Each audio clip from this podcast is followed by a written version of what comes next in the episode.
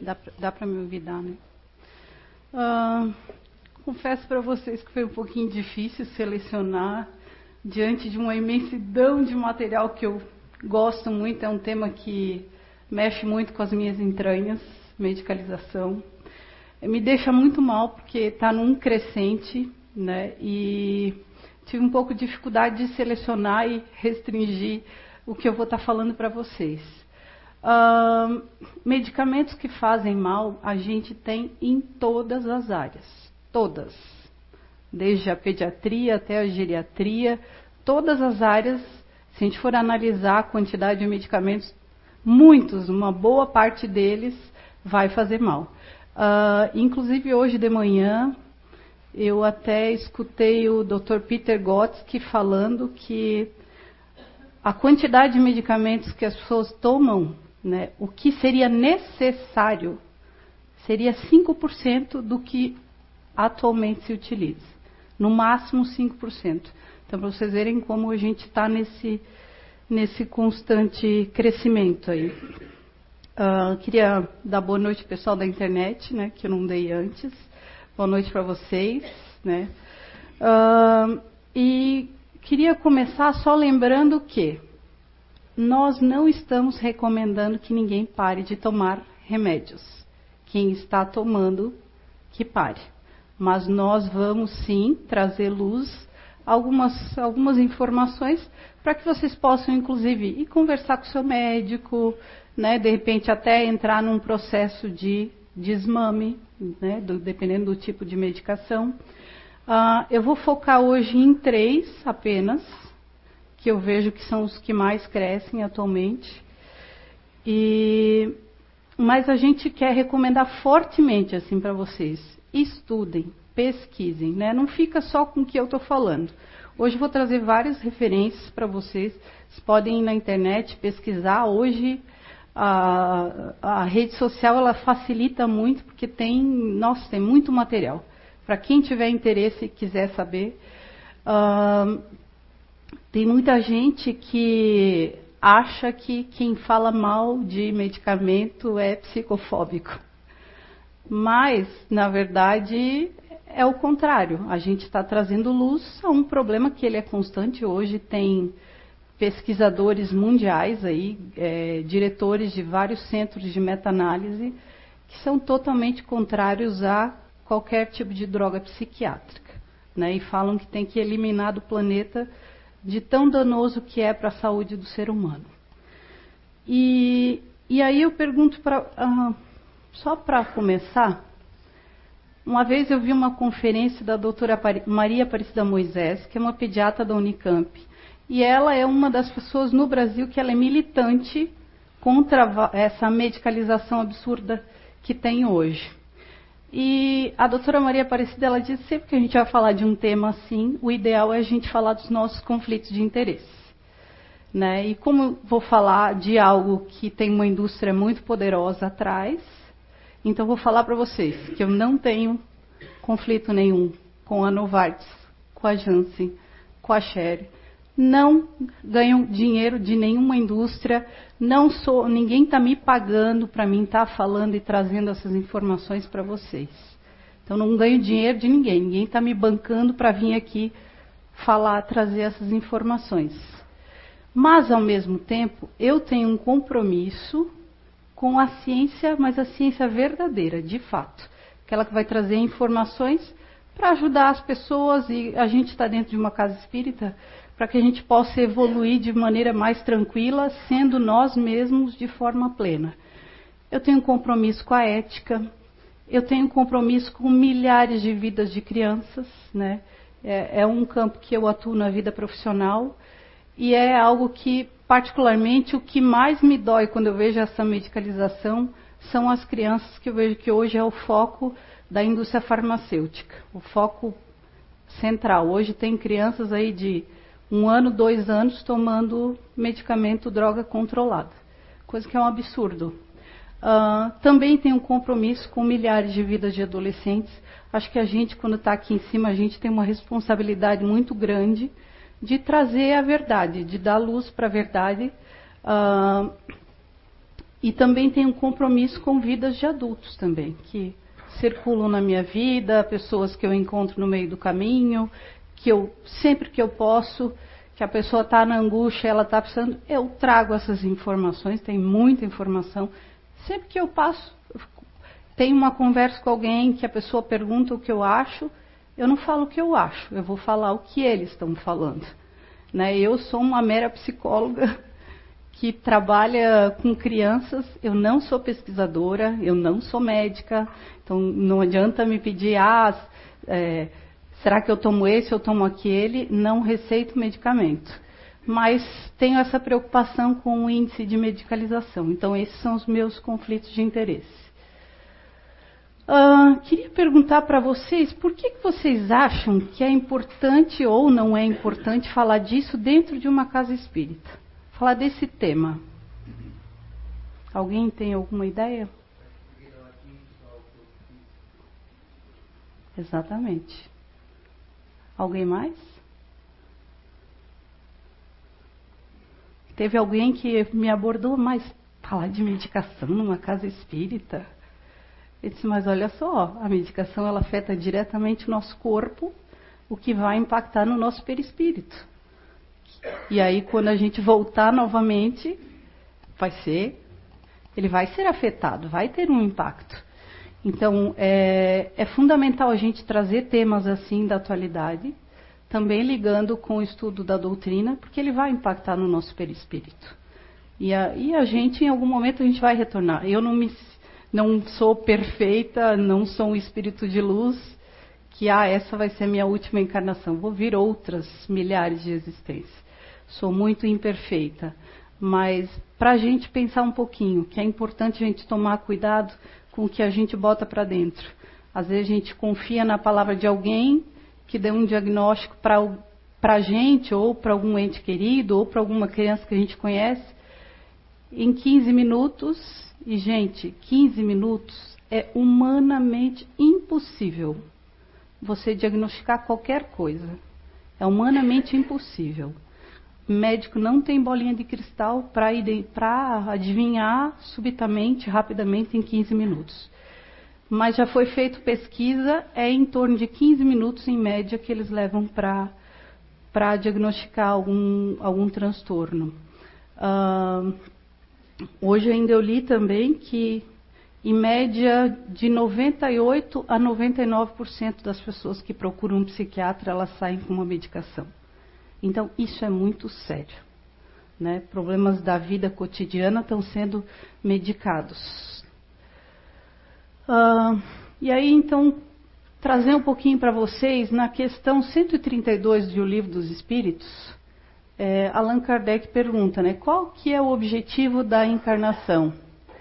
Os objetivos são dois, responderam os espíritos. O primeiro, encaminhar o espírito na jornada terrena da evolução, e o segundo, colocá-lo em condições de realizar a parte que lhes cabe na criação. Então, olha só, colocá-lo em condições. A gente vem com condições para para desenvolver o que a gente planejou lá em cima. Então, Papai do Céu ele é perfeito, ele é o ser da perfeição. Então não tem nada de errado conosco. É, ou seja, ao mesmo tempo que Deus nos põe na terra em contato com a matéria, para através dela, então é através desse corpinho, atingirmos a perfeição a qual estamos destinados. Face, é, fez de nós coautores da sua obra. Então, se a gente não cuidar desse corpinho, a gente não vai conseguir executar o, o que a gente se propôs lá antes de reencarnar. Então, é, é fundamental ficar atento a isso. Então, vou trazer algumas informações para a gente refletir junto. Uh, o que se divulga Antes até comentei sobre a psicofobia, né? Que fornecer informações equivocadas, ocultar dados científicos, bem como documentados e é dificultar ou retardar o acesso da população ao diagnóstico ou ao tratamento, é a expressão de uma das mais perversas formas de discriminação. Então, tem muita gente que diz que quem fala mal é psicofóbico, mas a gente pode dizer que é bem o contrário. Não trazer isso para vocês, né, não trazer informações para as pessoas, é perverso. Ah, ah, medicalizar é evitar delibera deliberadamente que sejam conhecidos todos os dados ou detalhes de algo. Configura crime porque veicula informações erradas, impede o acolhimento adequado e o tratamento adequado. Crime não é criticar e tentar construir um mundo diferente. Então, é, é, isso é uma coisa que a Maria Aparecida vive falando nas, nas convenções, que ela fala sobre o tema e ela tem mais know-how do que eu, inclusive, para estar tá falando. A Maria Aparecida, inclusive, ela e o Ricardo César, que é um especialista em medicina preventiva de Campinas, eles que iniciaram um processo há três anos atrás para construir um protocolo de dispensação do metilfenidato. Esse protocolo ele já existe há dois anos. É, e eu vejo que muitos municípios nem sabem ainda da existência deles. Médico de consultório particular, se sabe, faz de conta que não existe, porque não é conveniente. Uh, e aí, o que, que o Ricardo fala? Que a medicalização da vida e a epidemia de transtornos mentais. Cada vez mais temos nossas vidas medicadas. Nosso, nossos sofrimentos próprios da rotina da vida estão se transformando em doença. Consideradas doentes, as pessoas passam a ser pacientes e, consequentemente, consumidores de exames, tratamentos e terapias e medicamentos. Uh, se a gente for pensar é, com a mudança do DSM-4, que é o Código de Transtornos Mentais, uh, até o luto, hoje estava pensando né, nas mudanças que teve.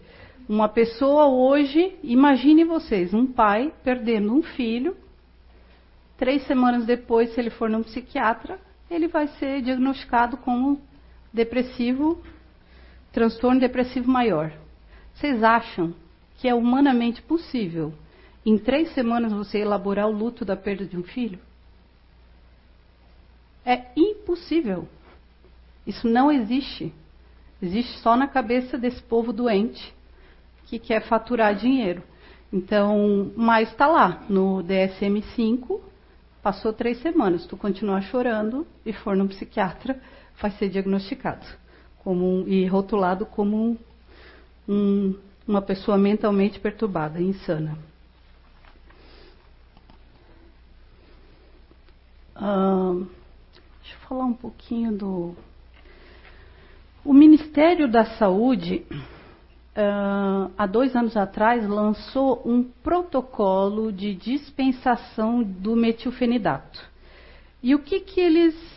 Eles analisaram uma série de estudos científicos internacionais, a maioria deles, que são citados nesse documento oficial. É uma recomendação do Ministério da Saúde que saiu há dois anos atrás.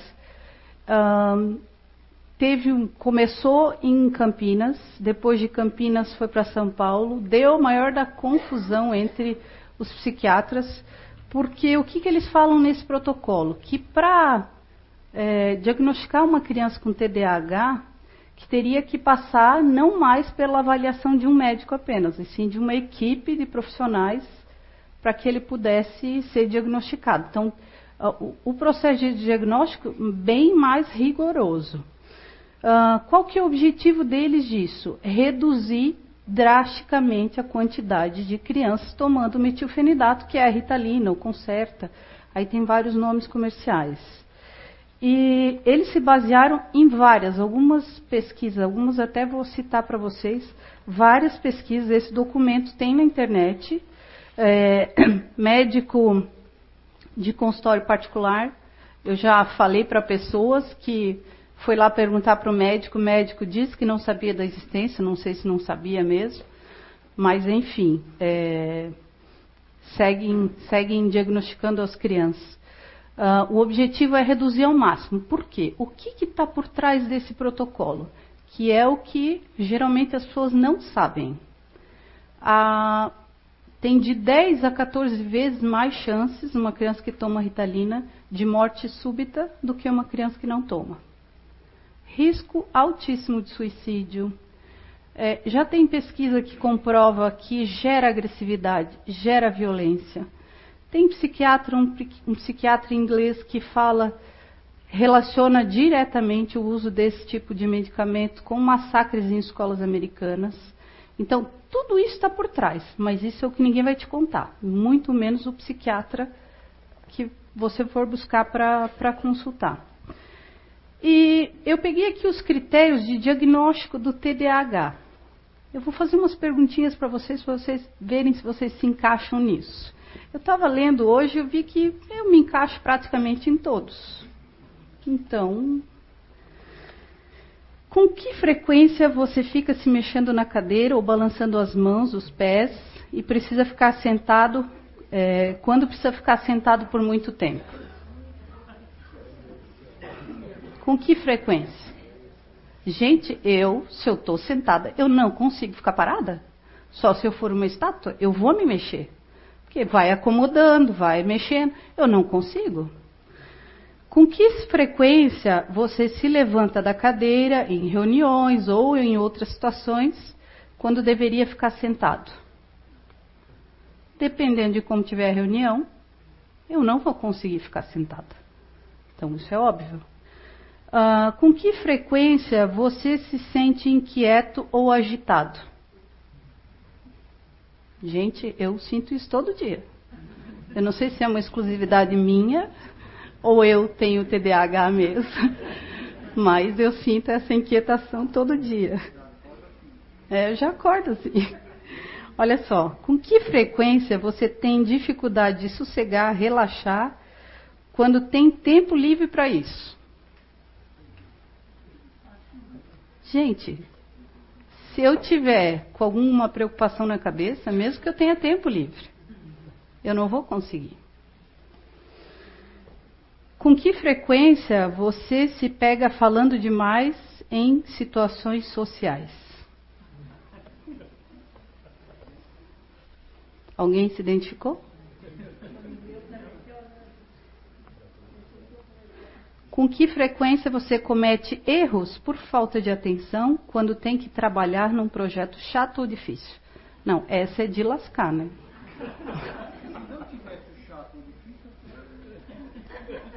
Mas é chato, é difícil.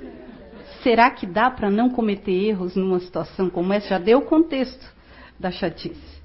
É, com que frequência você tem dificuldade de manter a atenção quando está fazendo um trabalho chato ou repetitivo? Então, gente, olha, só pra, tem mais aqui na listinha, mas só pela quantidade que eu já me identifiquei, certeza que eu já sou, já tenho TDAH. Então, assim, ó, é importante vocês terem essa informação, né? A gente tem aí crianças na família, filhos de amigos, está disponível na internet. Essa recomendação do Ministério da Saúde já tem há dois anos. A maioria dos municípios não estão aderindo a isso aqui. É, a criança vai só no psiquiatra e já é diagnosticado. Uh, inclusive, eles falam nesse documento que o diagnóstico não pode ser só com questionário, que tem outros fatores que precisam ser analisados. Mas o que se faz ainda? Se pega a listinha e aí ouve o pai, a mãe ou a professora, vê o que a criança se identifica e aí tasca ali a medicação para ela. Uh, houve um aumento de 775% na prescrição do metilfenidato, de 2013 a 2012, são dados da UERJ. Uh, eram 70 mil caixas e passaram para 2 milhões. Aí vocês acham que não é necessário estabelecer o protocolo? É, eu acho até que, como recomendação, não vai dar certo. Se não for uma lei que vai obrigar, se indireto, eu vejo que as pessoas não estão aderindo. Tem essa recomendação, mas ninguém está fazendo. Então, por isso que está num crescente, né? Então, ali do, do Ministério, que ele recomenda. Então, o que, que eles divulgam sobre o, o TDAH? que a comunidade científica, aqui representada por mais de 20 associações e grupos de pesquisa. Gente, mais de 20 associações no mundo inteiro não é nada. Isso aqui é nada. 20 é nada, mais de 20. Nós estamos falando do planeta, de todos os países.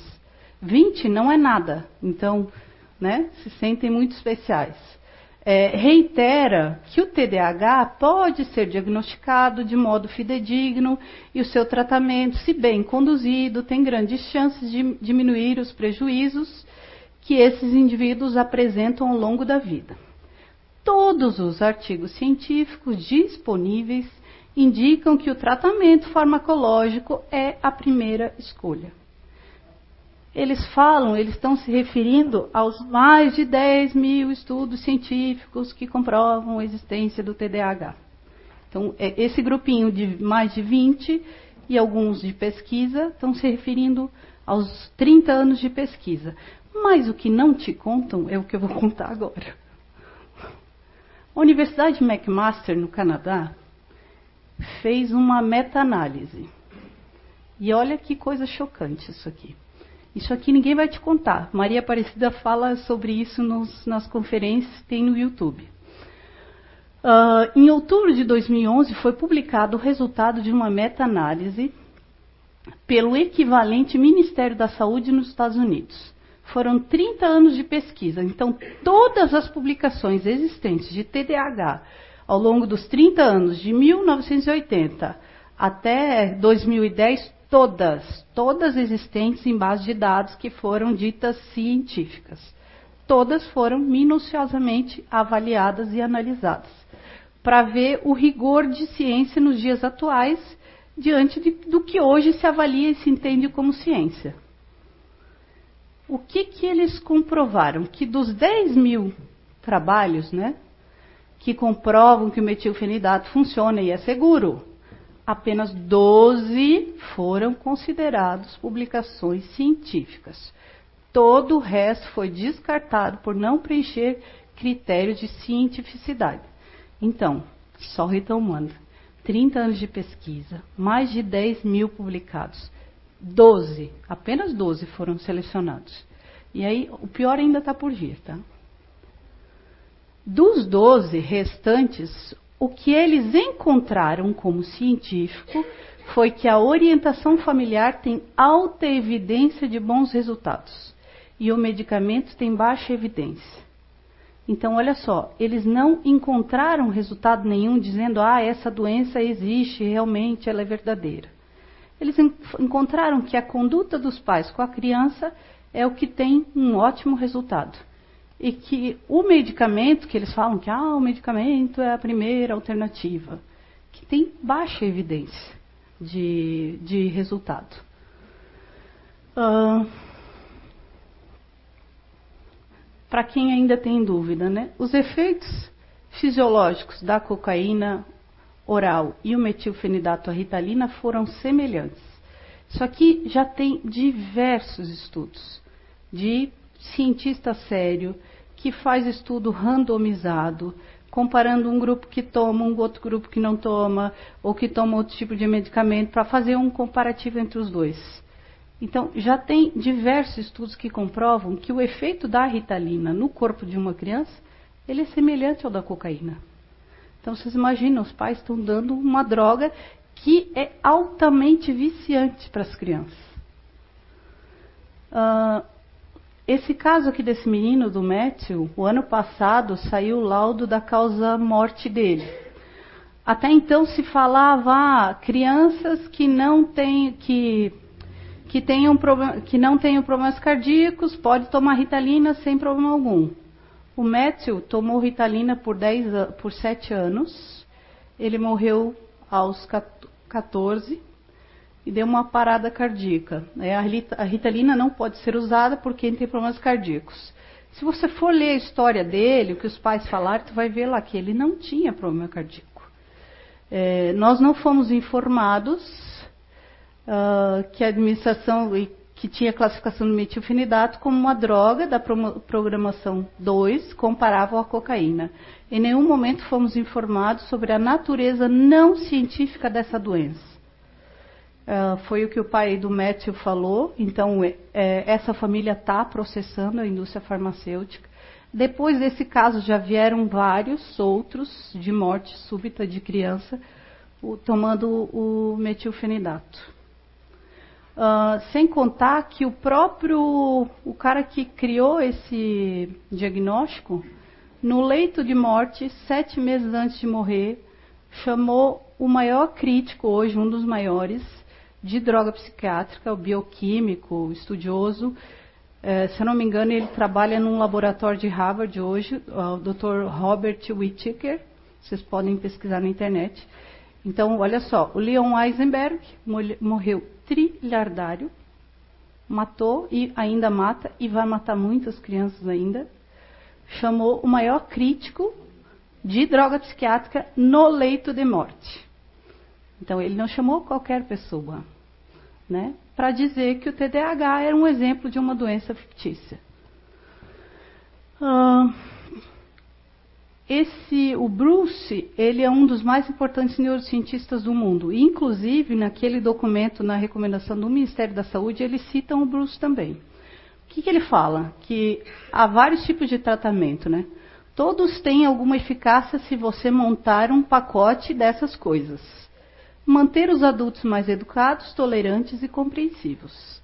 Dar às crianças metas alcançáveis e conceder às crianças oportunidade de se autorregularem. Então, você está indo no caminho certo para minimizar a enorme porcentagem dos problemas que tenho visto com crianças que têm o comportamento rotulado como TDAH. Então, o Bruce também não é qualquer pessoa. Uh, o Dr. Peter Gotsky, ele é diretor de um centro da Cochrane nórdico é um dos, dos órgãos mais renomados internacionais, eles realizam meta-análises em Copenhague e tem bastante material também dele na internet. Recentemente ele postou aí nas mídias sociais que os antidepressivos devem ser radicalmente proibidos por conta da imensidão de efeitos colaterais e efeitos adversos que dá. Inclusive, na, numa das palestras que eu vi hoje dele, ele fez até uma metáfora. Imagina que você está num avião que tem 10 mil botões ali na frente dele. Cada botão que o piloto apertar tem mais 10 mil situações que podem acontecer se ele apertar o tal botão. E aí vocês se imaginem numa tempestade e esse piloto aperta cinco botões ao mesmo tempo trazendo isso para a vida real. Né? Ele estava falando dos idosos. Imagina que o idoso, e isso é muito comum, o idoso toma vários tipos hoje de drogas controladas.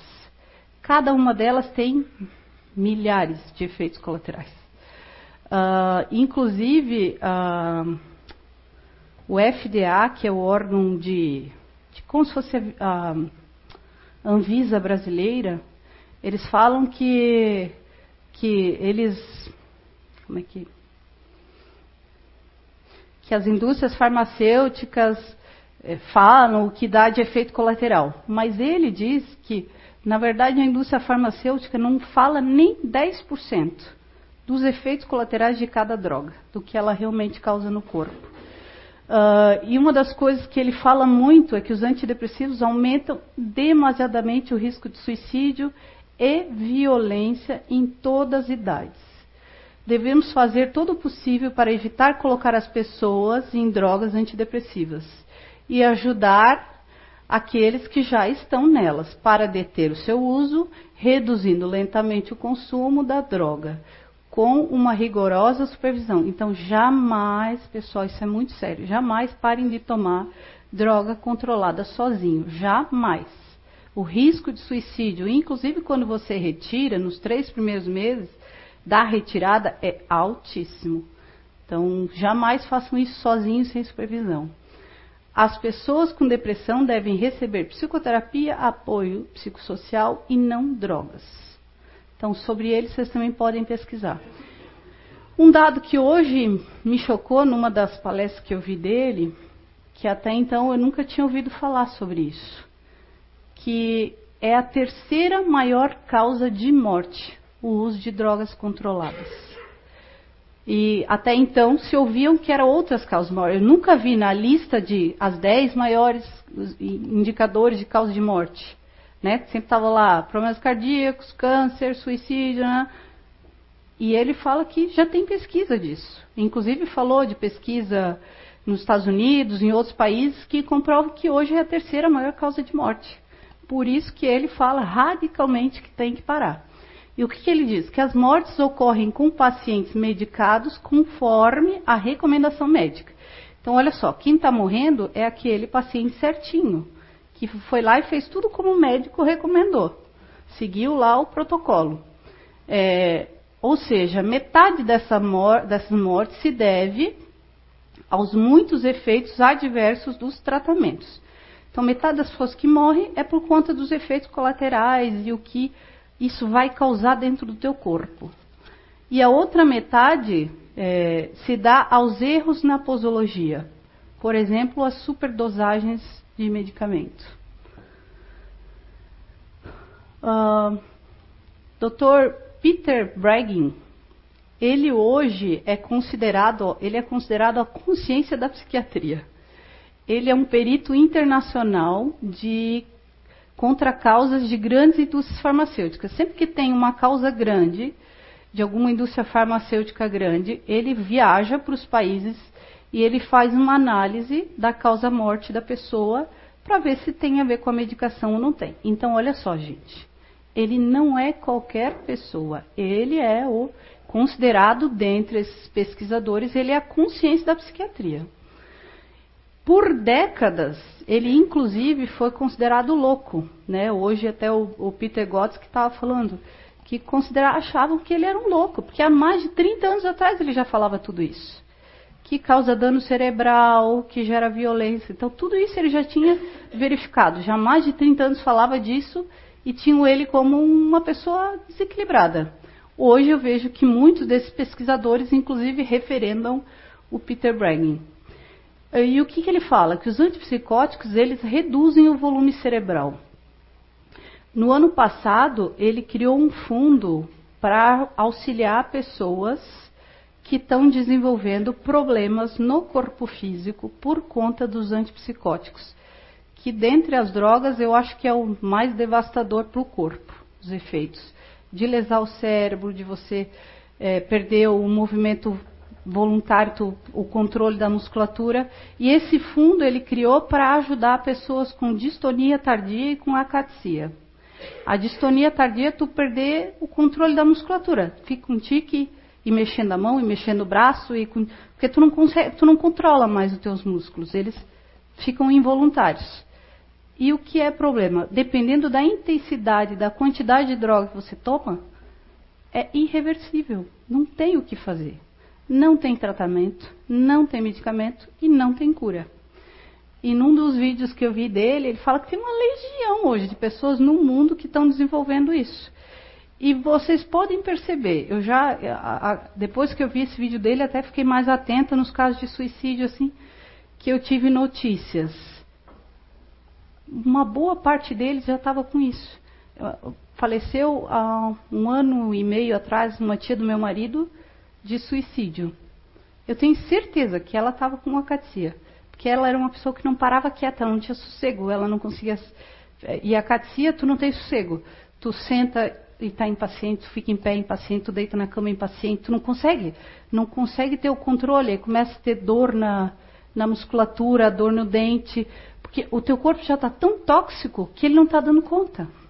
E aí tu fica tão perturbado que tu não consegue dormir direito e leva assim ao suicídio. E aí é, ela era uma pessoa assim, nossa, eu, eu jamais imaginei que um dia ela fosse cometer o suicídio. Ela era serva de Maria, vivia fazendo novena de igreja, rezando, uma pessoa super religiosa. E chegou ao limite extremo. Ela é uma das pessoas que ele fala. Inclusive, ele tem vários livros publicados, ele tem um trabalho belíssimo. Ele tem um deles que é Drogas Psiquiátricas Pode Ser o Problema. Ele criou um manual de como é que a gente faz para retirar a droga. E uma das coisas que ele recomenda é jamais fazer isso sozinho, sempre com supervisão de algum médico que tu confia. Porque os riscos de suicídio nos três primeiros meses que você está tomando é altíssimo, mas também é alto nos três meses da retirada. O vídeo. Eu vou passar um vídeo para vocês do, do Peter Breggin, que ele vai falar desses medicamentos controlados.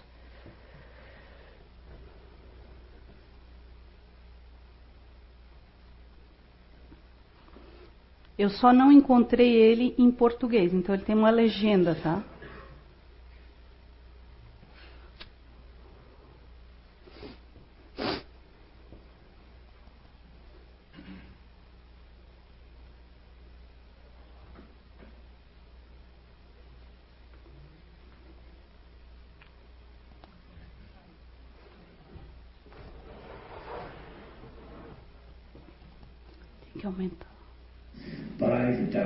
Who are prescribing them.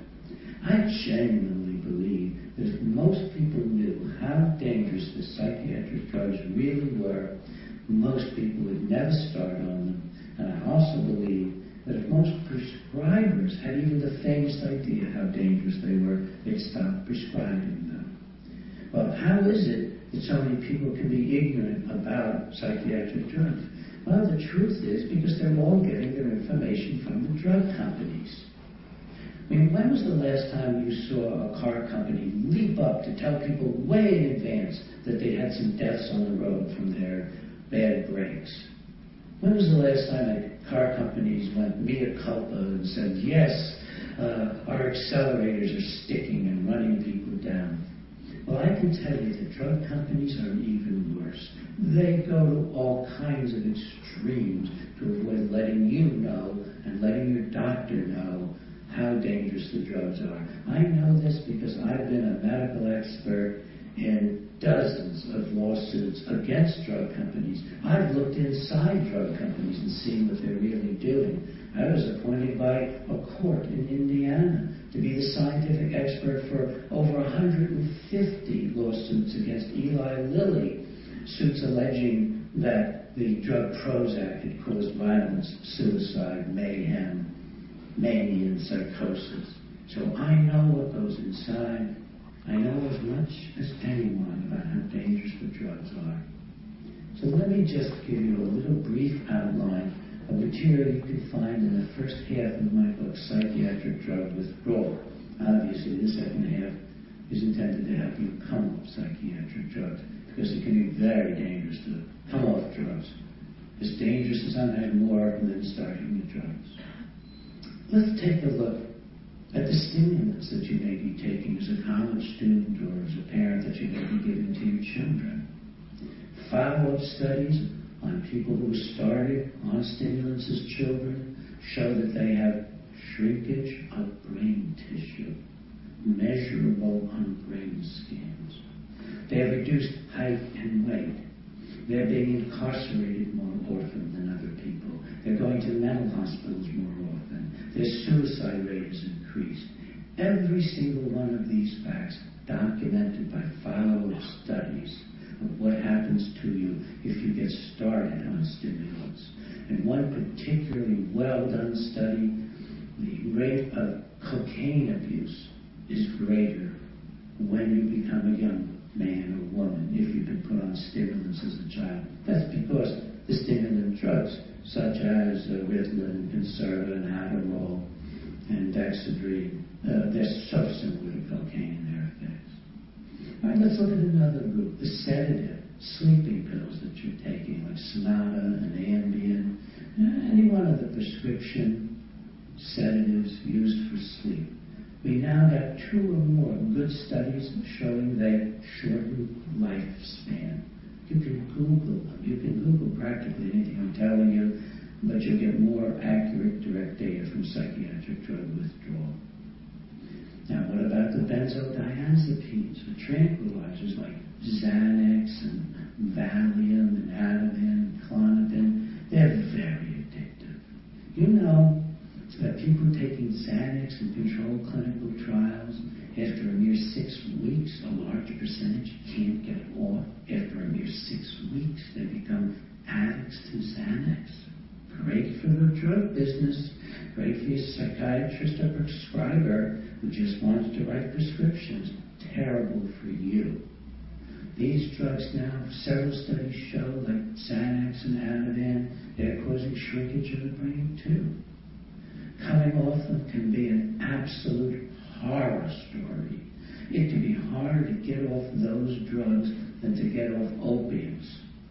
They leave people who try to come off of them with horrendous insomnia, horrendous anxiety, aches and pains in their body, such pain in their feet that they can't stand up, that, that it's just too much pain, weird feelings throughout their body, and then the realization as they come off that their minds aren't working as well, that their memory loss for the past and have more trouble learning. Now I know this is hard. You know, it's hard for me to even talk about it, but it's really time to face up to just how dangerous these drugs are. So we look at the stimulants and the sleeping pills and the benzos now the antipsychotic drugs, which are not really antipsychotic drugs, they're just lobotomizing drugs, that are being given to some people for sleep, like Seroquel's being given to people for sleep, and, and Abilify and Latuda and uh, um, Risperdal, Zyprexa, all of these drugs, all of these drugs are very damaging to the brain. They, they virtually wreck a part of the brain called the basal ganglia they cause a dreadful disorder, tardive dyskinesia. Done a whole simple truth video about tardive dyskinesia. They're shortening the lifespan. We have evidence that people who are put on a lifetime dose of these antipsychotic drugs for whatever reason, whether it's to help you sleep at night or because that you're hot hallucinating and have a lot of problems, 20 years shortened lifespan. Know some of the ways the lifespan is being shortened, especially these newer antipsychotics, so-called second generation or atypical antipsychotics. They're even worse than the older ones in causing a metabolic syndrome. People get obese, they get diabetes, they get pancreatitis, they get elevated uh, cholesterol, blood pressure is off. And then, since the drugs also cause heart arrhythmias and in combination with other drugs do even more cardiovascular damage, that's one of the ways in which people are having shortened lifespan on these drugs. The mood stabilizers, so-called, which are just flattening, emotionally flattening drugs. Most of them were originally anti-seizure drugs. The one we've studied for the longest time is lithium. If you stay on lithium for a lifetime, like your doctor tells you to, you're at grave risk of severe mental problems in the form of memory difficulties, learning new materials, conducting your affairs like you have your whole life. None of these drugs are good for your brain. All of these drugs are bad for your brain, and it shouldn't be any surprise. These drugs are producing multiple biochemical imbalances in brains that don't have any biochemical imbalance until a physician prescriber puts you on the drug. Now, please don't just stop taking your drugs because the ultimate tragedy is that coming off of them can be catastrophic. People can get suicidal, they can get violent. Some of the drugs you can get seizures. Some of the drugs can drop your blood pressure if you're coming off. So you know, get good information. I put everything I know about it in psychiatric drug withdrawal. Get good information. Get some good clinical supervision. Work with your family or friends. The shorter time you're on psychiatric drugs almost certainly means that you'll have a better quality of life. Então, não é a Rosane falando, tá? Ele é um Ele é considerado assim um pesquisador top de linha no mundo nessa área de pesquisa. Então vocês viram que dos diversos aí que ele falou, todos eles têm efeitos devastadores para o corpo. E jamais parar de tomar isso sem o um acompanhamento médico.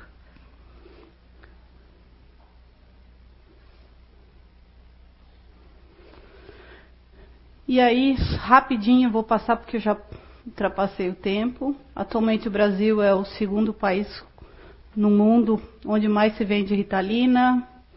Antipsicóticos estão aumentando as mamas em homens, assim como a risperidona em crianças. Hoje a indústria tem vários processos já contra a indústria por conta de mamas em crianças.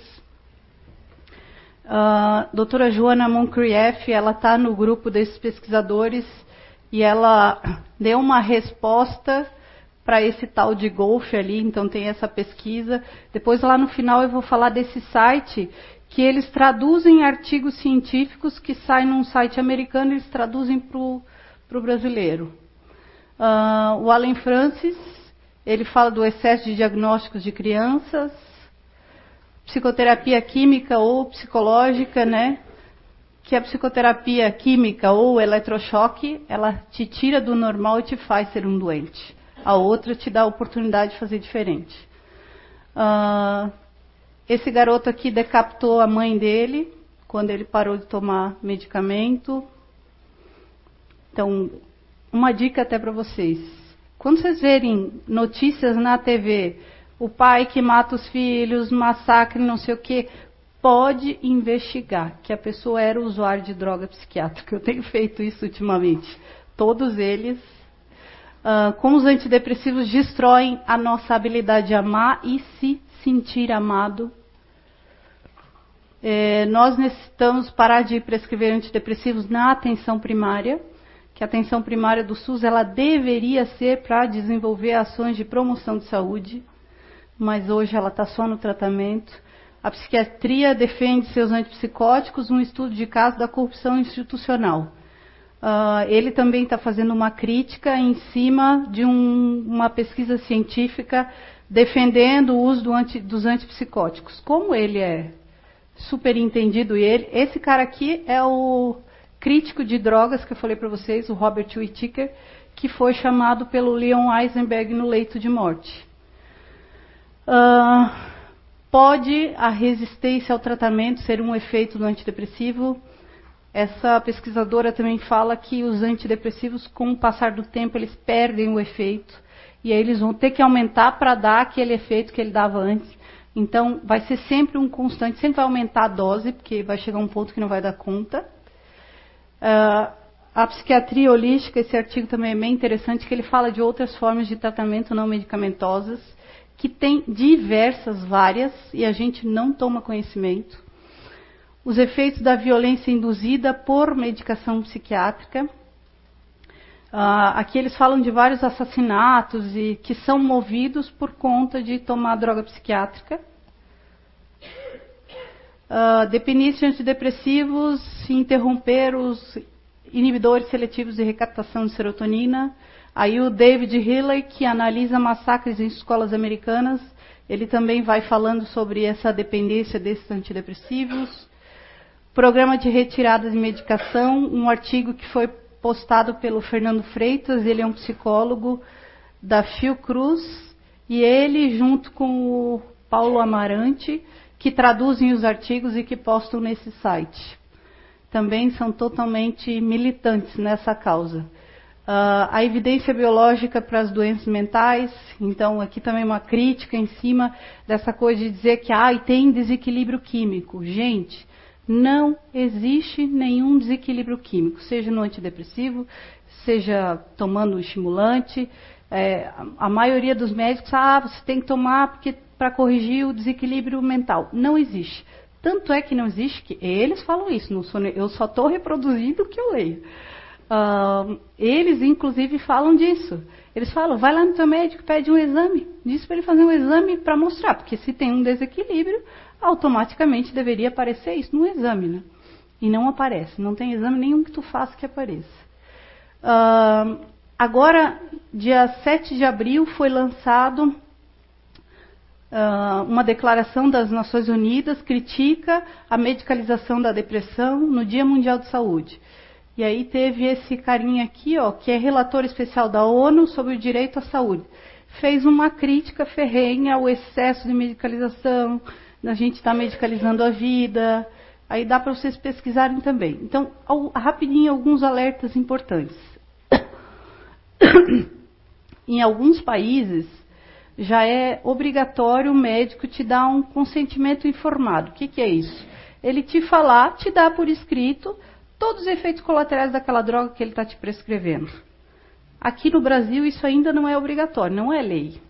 Mas é algo que, quando tu for no médico, tu pode solicitar para ele. Olha, tu pode me passar por escrito isso? Pode me dar um documento? É, mas o médico tem que te informar. Tu não pode ir lá comprar o medicamento sem antes saber o que, que ele vai causar. Então, aqui é, ele te dá isso por escrito antes de tu comprar, porque daí tu vai poder decidir, ah, eu vou tomar não vou tomar. Uh, pedir exames clínicos, vocês vão ver que não existe exame clínico. Ah, importantíssimo, analisar minuciosamente a alimentação. Às vezes a causa dos, dos nossos problemas, ela também está ligada à alimentação. Uma microbiota intestinal desregulada, nossa, já tem um monte de pesquisa que comprova que ela coloca a gente, inclusive, em estado depressivo, que ela desenvolve vários tipos de câncer. Tem uma série de pesquisas já relacionadas a isso. Que as pessoas não reconhecem, mas já tem estudos clínicos randomizados, que é aquela coisa de comparar. Só aproveitando o gancho, ele falou, tem tudo na bula. Quem lê bula? O pessoal vai pelo médico, o médico prescreveu. Se você ler a bula, você não está no é, o Peter Gotsky, ele fala que o que está na bula não é nem 10% do que giram, do que ele As pessoas não leem. É? Exatamente. Então, por isso que é importante, ó. Se a gente for no médico, pede por, por escrito. Pode me dar por escrito, porque daí eu vou decidir se eu vou comprar ou não vou comprar. Porque aí, se te der alguma coisa tomando, né, tu pode estar assegurado também. Analise, analise juntamente com o seu médico se há alternativas não medicamentosas para ti, para o teu problema. Vê se tem alguma outra forma de tratamento, algum, né, algum tratamento mais saudável. Jamais inicie ou pare de tomar medicamento sem acompanhamento médico. Por quê? Isso todos eles são taxativos em falar. O maior índice de suicídio nos três primeiros meses e nos três meses da retirada. Uh, a gente tem que ficar atento aos alertas naturais do nosso corpo. O nosso corpo ele sinaliza, ele grita quando ele não está bem. Então, e a gente olhar, olhar para a nossa vida, olhar para o que está acontecendo. Muitas vezes o, o problema que a gente está vivenciando e ai, eu vou começar a entrar numa depressão e na verdade é um conflito, alguma coisa lá que eu preciso resolver e eu não quero resolver e aí eu entro numa vitimização e eu começo a passar mal e boto na minha cabeça que eu sou e eu sou e eu sou. E na verdade o meu corpo já estava gritando há muito tempo que eu precisava cuidar dele. Então é todo um conjunto de cuidados que a gente tem que ter. Uh, sempre questione e se questione. Sempre que alguém te fala alguma coisa, questiona. Não aceita sem fazer perguntas. Efeito colateral, o que, que pode causar, o que, que dá. E se questione, olhe para si. Será realmente que eu preciso disso? Né? Poxa, eu já ouvi tantas coisas sobre esses medicamentos. Será que eu estou buscando alguma alternativa mais saudável para não prejudicar meu corpo? Lembra lá que Papai do Céu nos deu esse aparelho, esse corpinho físico, para a gente cumprir o que a gente veio. Só que se a gente entra numa dessa, a, certeza, uma das coisas que o Peter falou ali, encurta a vida. Anti, é, antipsicótico, dependendo da dosagem que você tomar, até 20 anos ele encurta. Uh, priorize formas de tratamento com comprovação verdadeiramente científica. Aí é vocês analisarem as. as eu, eu gosto muito de ler essas pesquisas. Então, é, tem alguns artigos científicos que falam de análise de estudos observacionais, que é você observar o comportamento de alguém, é, pedir para essa pessoa preencher questionários e aí fazer essa análise. Essa forma de artigo científico é muito frágil. Ela é facílima de ser manipulada, os dados. Só que quando é um artigo científico randomizado, que tem uma comparação, eles fazem com um grupo controle que vai comparando os efeitos, é mais difícil de ter alguma manipulação. Uh, e lembrar sempre que se a gente não souber o que fazer, pede ajuda para alguém que tu confia. Né? Não precisa ficar na angústia sozinha, ah, estou com um problema. Pede ajuda. Trocar uma informação com alguém já clareia um pouco. Uh, E aí, por que, que é importante a gente se questionar? Há duas semanas atrás, o Pedro deu uma palestra aqui falando da nova medicina, medicina germânica. Esse senhorzinho fofinho, ele está com 82 anos hoje. Ele está morando na Noruega, eu li hoje ainda. Uh, ele é um médico alemão que ele fez uma descoberta fantástica da origem das doenças. Que ele fala que a doença se, se origina em três níveis. No, começa no psíquico, cerebral e depois é que ela aparece no corpo físico. Então, se a gente se questionar, né? Tô lá com aquele comportamento, com aquela tristeza, aquela apatia, aquela angústia que já está perdurando um tempo. Comece a se questionar: o que está acontecendo comigo? Que eu posso fazer para sair dessa energia, para mudar? Né? Que alternativas eu tenho de buscar ajuda? Vou buscar ajuda de alguém? Não parte já de cara para o medicamento. Porque assim, ó, tu vai estar tá abafando o que na verdade tem que botar para fora. Né? Tem que botar para fora, tem que pensar sobre aquilo, resolver o problema e pensar que está só no psíquico ainda. É mais fácil para a gente dar jeito. Quando começa a fazer marcas no cérebro, porque uma das coisas que ele analisou, toda doença ela aparece em tomografia computadorizada, aparece em pequenos círculos, que eles diziam que eram falhas na máquina, mas todas as máquinas que ele fez e as pessoas tinham doenças físicas, apareciam círculos. E ele mapeou uh, os círculos, ele, pelo formato, tamanho, ele sabe se a doença está se desenvolvendo, ele sabe dizer qual é o conflito que a pessoa está vivendo e o que ela precisa resolver para curar, para a doença entrar no processo de cura. Ele, eu não lembro agora, 6 mil e não sei, 6.600, próximo disso, casos de câncer em fase terminal, o nível de eficácia dele, utilizando esse conhecimento, foi mais de 6 mil casos de cura. Pessoas em fase terminal. Aí eu pergunto para vocês: qual é a quimioterapia que tem um poder de cura desse? Não existe. Poder de cura é baixíssimo da quimio. E outra coisa, quando tu faz a quimio, tu coloca o teu corpo em processo doentio para criar o terreno para formar outras doenças. Então leiam sobre ele, né? Então é importante a gente se questionar, porque muitas vezes o problema está só no psíquico. Aí para a gente dar conta, buscar ajuda é mais fácil. Não chegou no corpo ainda. E aqui na casa a gente tem a oportunidade de aprender sobre os grupos naturais de inteligência, né? Quem está chegando novo aí se informe com o passar do tempo. Isso aqui dá a oportunidade, né, de da gente ter autoconhecimento, se conhecer, se policiar, para a gente inclusive não ficar doente, encontrar caminhos de cura natu caminhos de cura naturais, né? Uh, e hoje, o que, que eu vejo? Comportamentos naturais estão sendo diagnosticados e medicados, como se fossem doenças. Né? Já houve em outras situações que eu falei da minha filha, foi diagnosticada com TDAH, e na verdade ela é uma otimista, que ela tem uma natureza agitada. A natureza dela é agitada, e ela não é doente. Então ela não vai tomar ritalina, porque a mãe dela é esclarecida e não deu a ritalina para ela, graças a Deus. Senão ia acabar com a minha filha. E vejam só, quando a gente faz isso, a gente acaba com o futuro dessas crianças, futuro brilhante. Eu tenho tido contato com crianças que tomam ritalina e é, é de cortar o coração. Porque ele já tem uma crença na cabeça: se eu não tomar isso aqui, eu não vou ter atenção, eu não vou conseguir fazer a tarefa. Não, eu preciso tomar o dito remédio para mim ter atenção. Se eu não tomar, eu não consigo.